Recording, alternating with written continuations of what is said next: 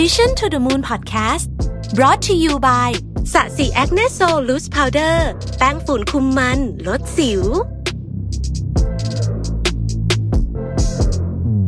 สวัสดีครับ ยินดีต้อนรับเข้าสู่ Mission to the Moon Podcast นะครับ คุณอยู่กับรวิศ หาญอุตสาหะครับ วันนี้จะมาชวนคุยเรื่องของหนี้ครัวเรือนนะครับ ซึ่ง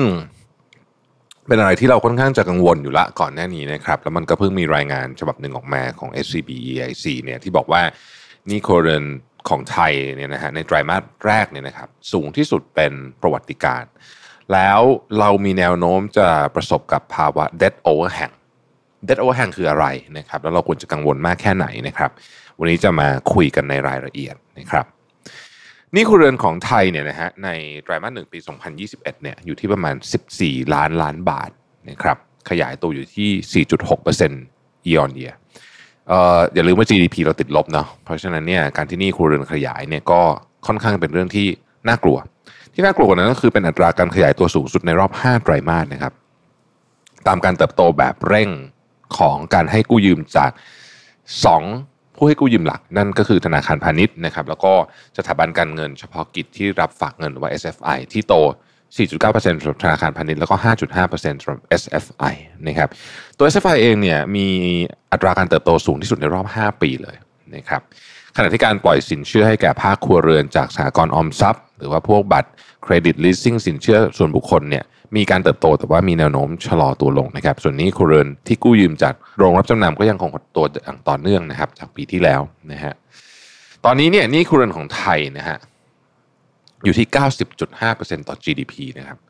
ก่อนหน้านี้ที่เราตกใจตกใจกันนั้นนะคือ 80 นะ 80 ตอนนั้นก็ตกใจมากนะฮะเอ่อ90.5%เนี่ยสูงที่สุดเป็นประวัติการ แล้วก็สูงที่สุดในกลุ่มประเทศกำลังพัฒนาด้วยกันครับถ้าเราไปดูประเทศที่พัฒนาแล้วเนี่ยบางประเทศเขาก็มีนี้ครัวเรือนสูงกว่านี้นะฮะแต่ว่ามันจะมีปัจจัยที่แตกต่างกันเดี๋ยวจะค่อยๆเล่าให้ฟังไปนะครับนี้ครัวเรือนเนี่ยขยายตัวตลอดนะฮะแม้ว่าเกิดวิกฤตโควิดก็ตาม สาเหตุมันมีอยู่ 3 ปัจจัยด้วยกันนะครับปัจจัยที่1เนี่ยเมื่อเกิดโควิดเนี่ยทางธนาคารในประเทศไทย และสถาบันการเงินต่างๆ ก็ได้มีการให้ความช่วยเหลือ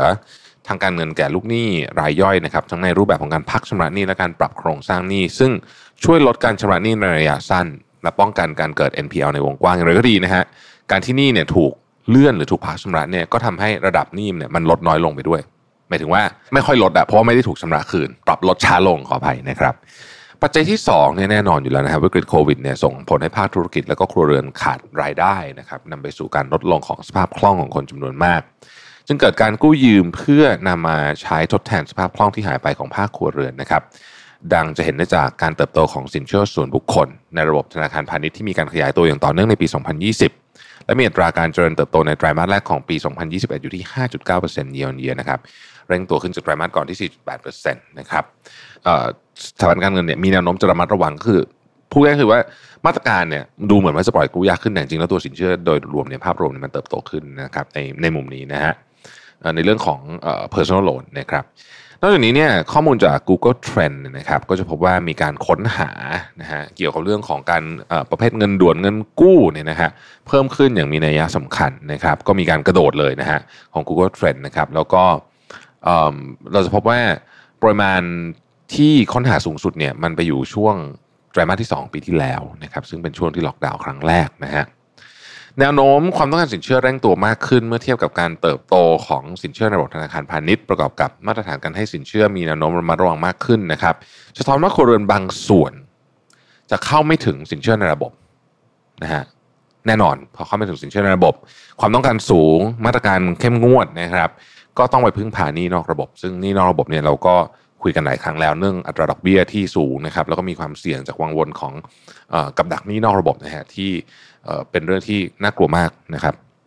แล้วก็เป็นปัญหาใหญ่ของประเทศไทยด้วยนะฮะเพราะฉะนั้นนี่ครัวเรือนที่เราพูดกันอยู่เนี่ยยังไม่รวมหนี้นอกระบบนะฮะปัจจัยที่3เนี่ยครัวเรือนบางส่วนมีกำลังซื้ออยู่นะครับมีกำลังซื้ออยู่นะครับ ก็เห็นผู้ประกอบการต่างๆ ก็ลดราคาออกโปรโมชั่นจูงใจนะครับ ก็คือเพื่อพยายามจะผลักดันสป라이ออกไปนะครับ ประกอบกับมาตรการ LTV นะฮะ LTV นี่เป็นมาตรการของอสังหาริมทรัพย์นะฮะก็เอ่อ LTV เนี่ยผ่อนคลายลงนะเพื่อประคับประคองเศรษฐกิจ ส่งผลให้นี่ครัวเรือนในสัดส่วนนี้เติบโตได้ดีในช่วงวิกฤตนะครับสินเชื่อ ผู้บริโภคในระบบธนาคารพาณิชย์ในหมวดที่อยู่อาศัยเติบโต ค่อนข้างดีนะครับ เติบโต 5.9%ในปี 2021 นะฮะ แล้วไตรมาสแรกของปีเนี้ยนะฮะ เติบโตถึง 5.9%ในปี 2020 นะครับ แล้วก็ไตรมาสแรกของปี 2021 เนี่ย 6.8%นะครับ การขายตัวของหนี้ครัวเรือนในช่วงที่เศรษฐกิจยังฟื้นตัวอย่างช้าๆ หรืออาจจะยังไม่ฟื้นเนี่ยนะครับ ส่งผลให้สัดส่วนหนี้ครัวเรือนของไทยเนี่ย สูงที่สุดเป็นประวัติการที่ 90.5%ต่อ GDP นะฮะ ก็แน่นอน น่าวิตกกังวลไหมน่าวิตกกังวล พอสมควรนะครับเพราะว่าสัดส่วนนี้ครัวเรือนของไทยเนี่ยสูงที่สุดในกลุ่มประเทศกำลังพัฒนาด้วยกันนะครับข้อมูลของ Bank of International Settlement หรือว่า BIS ตั้งแต่ช่วงก่อนวิกฤตนะฮะช่วงวิกฤตนะต่างๆนานาเนี่ยแสดงให้เห็นว่าประเทศไทยเนี่ยนะครับมีสัดส่วนหนี้ต่อ GDP เพิ่มขึ้นเร็วมากนะฮะเพิ่มขึ้นเร็วมากนะครับเอ่อซึ่งมันนี่มันเพิ่มด้วยส่วนหนึ่งแต่ GDP ลดด้วยนะเพราะตัวหารลดนะฮะนี่ก็เลยดูเพิ่มขึ้นเร็วนะครับ ซึ่งก็สะท้อนปัญหาเชิงโครงสร้างนะฮะในเรื่องของหนี้สินของครัวเรือนไทยในช่วงที่ผ่านมาและภาพในอนาคตด้วยนะครับ SCB EIC เนี่ยเขามองว่าสัดส่วนหนี้ครัวเรือนต่อ GDP ของไทยในช่วงที่เหลืออยู่ของปี 2021 เนี่ยก็มีแนวโน้มที่จะทรงตัวอยู่ในระดับที่สูงนะครับโดยคาดว่าสัดส่วนหนี้ครัวเรือนต่อ GDP ณสิ้นปี 2021 จะอยู่ในกรอบประมาณ 88-90%อาจจะชะลอลงเล็กน้อยจากไตรมาสที่ 1 ตามการทยอยฟื้นตัวของ GDP อย่างไรก็ตามนะครับ ก็มีความเป็นไปได้ ที่นี่ครัวเรือนพอไปจบปี 2021 เนี่ยอาจจะทำจุดสูงสุดใหม่อีก อันนี้เป็นเพราะว่าการแพร่ระบาดของโควิด มีความรุนแรงต่อเนื่องนะครับ ซึ่งอาจจะทำให้ GDP เนี่ยลดลงต่ำกว่าคาดนะครับประมาณของ GDP ของ SCB อันนี้คือต้นเดือนกรกฎาคมเนี่ยยังอยู่ที่ 1.9%นะครับยังยังเป็นบวกอยู่นะครับแต่ว่า ผมผมเข้าใจว่าตอนนี้นี่เริ่มมีการมองมองว่าจะต้องปรับประมาณการ GDP ลงหรือเปล่านี่เป็นจากที่อื่นนะฮะไม่ได้ไม่ได้พูดถึงในรายงานนี้นะครับการที่สัดส่วนหนี้ครัวเรือนต่อ GDP ที่ยังคงในระดับสูงอย่างต่อเนื่องเนี่ยสะท้อนว่าภาคครัวเรือนไทยมีความเสี่ยงต่อสภาวะที่เรียกว่า debt overhang คือภาวะของการมีหนี้สูง สูงซะจนเป็นปัญหาต่อการใช้จ่ายประจำวัน และก่อนนี้ใหม่ในอนาคต ซึ่งจะส่งผลกระทบต่อการบริโภคและการลงทุนในด้านต่างๆครัวเรือนก็คือ ใช้จ่ายประจำวันก็ไม่ได้จะเพิ่มนี้ก็ไม่ได้นะครับส่งผลกระทบอะไรบ้างเช่น การลงทุนเพื่อการซื้อสินทรัพย์นะอันนี้มีแนวโน้มจะลดนะการลงทุนในการศึกษา นอกจากนี้เนี่ยภาวะที่เราว่า debt overhang เนี่ยจะยังเพิ่มความเสี่ยงของการเป็นหนี้เสียที่จะกระทบกับเสถียรภาพของระบบการเงินด้วยนะครับทีนี้จากงานศึกษาของ BIS เพราะว่าหากสัดส่วนหนี้ครัวเรือนต่อ GDP สูงกว่า 80%เนี่ยนะครับจะส่งผลเสียต่อการ เติบโตทางเศรษฐกิจในระยะต่อไปนะครับ ซึ่งสัดส่วนของไทยนั้นเนี่ยได้เลยมาแล้วตั้งแต่ไตรมาสที่ 1 ในปี 2020 คือปีที่แล้วนะครับ ซึ่งเขาก็บอกว่าในระยะต่อไปเนี่ยครัวเรือนจึงจำเป็นจะต้องซ่อมแซมงบดุลของตัวเองนะครับ ด้วยการปรับลดค่าใช้จ่ายนะครับแล้วก็เพิ่มรายได้ทำให้สัดส่วนหนี้ต่อรายได้เนี่ยปรับลดลงนะครับ EIC ประเมินว่าสถานการณ์หนี้ของภาคครัวเรือนที่เกิดขึ้นจริงอาจจะแย่กว่าที่สัดส่วนหนี้ต่อ GDP บ่งชี้นะครับเพราะว่าจากสัดส่วนหนี้ครัวเรือนต่อรายได้รวมเนี่ยนะฮะมีแนวโน้มสูงกว่าสัดส่วนหนี้ครัวเรือนต่อ GDP สาเหตุมาจากที่รายได้ ภาคครัวเรือนโตช้ากว่า GDP โดยเฉลี่ยในช่วงโควิดเนี่ยแนวโน้มดังกล่าวก็จะมี น่าจะเห็นได้ชัดขึ้นไปอีกเนี่ยนะครับ จากผลกระทบต่อภาคครัวเรือนที่รุนแรงนะครับ สะท้อนเรื่องของการตกงานการสูญเสียรายได้ของคนทำงานจำนวนมากเป็นประวัติการโดยรายได้ของแรงงานที่ได้รับค่าจ้างในไตรมาสหนึ่งของปี 2021 เนี่ยลดลง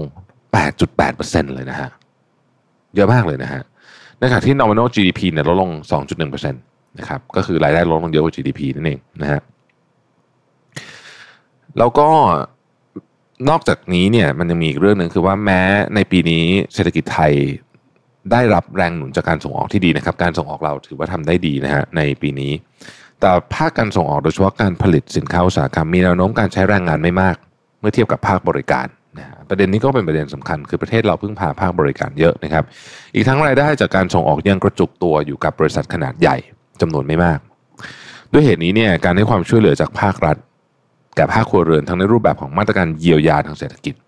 และการเพิ่มศักยภาพในการหารายได้ โดยการปรับและเพิ่มทักษะของแรงงานเนี่ยเป็นเรื่องที่จำเป็นมากนะครับเป็นเรื่องจำเป็นมากในภาวะที่ภาคครัวเรือนเนี่ยมีความเปราะบางสูง เรื่องนี้เป็นเรื่องที่น่าเป็นห่วงมากนะครับ เพราะว่านี่ครัวเรือนเนี่ยมันจะไปทำให้การเติบโตทางเศรษฐกิจของเราเนี่ยยิ่งยากแล้วก็มีความซับซ้อนมากขึ้นไปอีกนะครับจากปัญหาเดิมที่เรามีอยู่เรื่องโควิดเรื่องอะไรต่างๆนานาเนี่ยอันนี้เป็นอีกเรื่องหนึ่งที่ต้องน่าจับตามองมากๆนะครับ ขอบคุณ SBAC สำหรับรีพอร์ตนะครับเราพบกันใหม่ในวันพรุ่งนี้ สวัสดีครับ Mission to the Moon Podcast Presented by ศศิ Acne Sol แป้งฝุ่นคุมมันลดสิว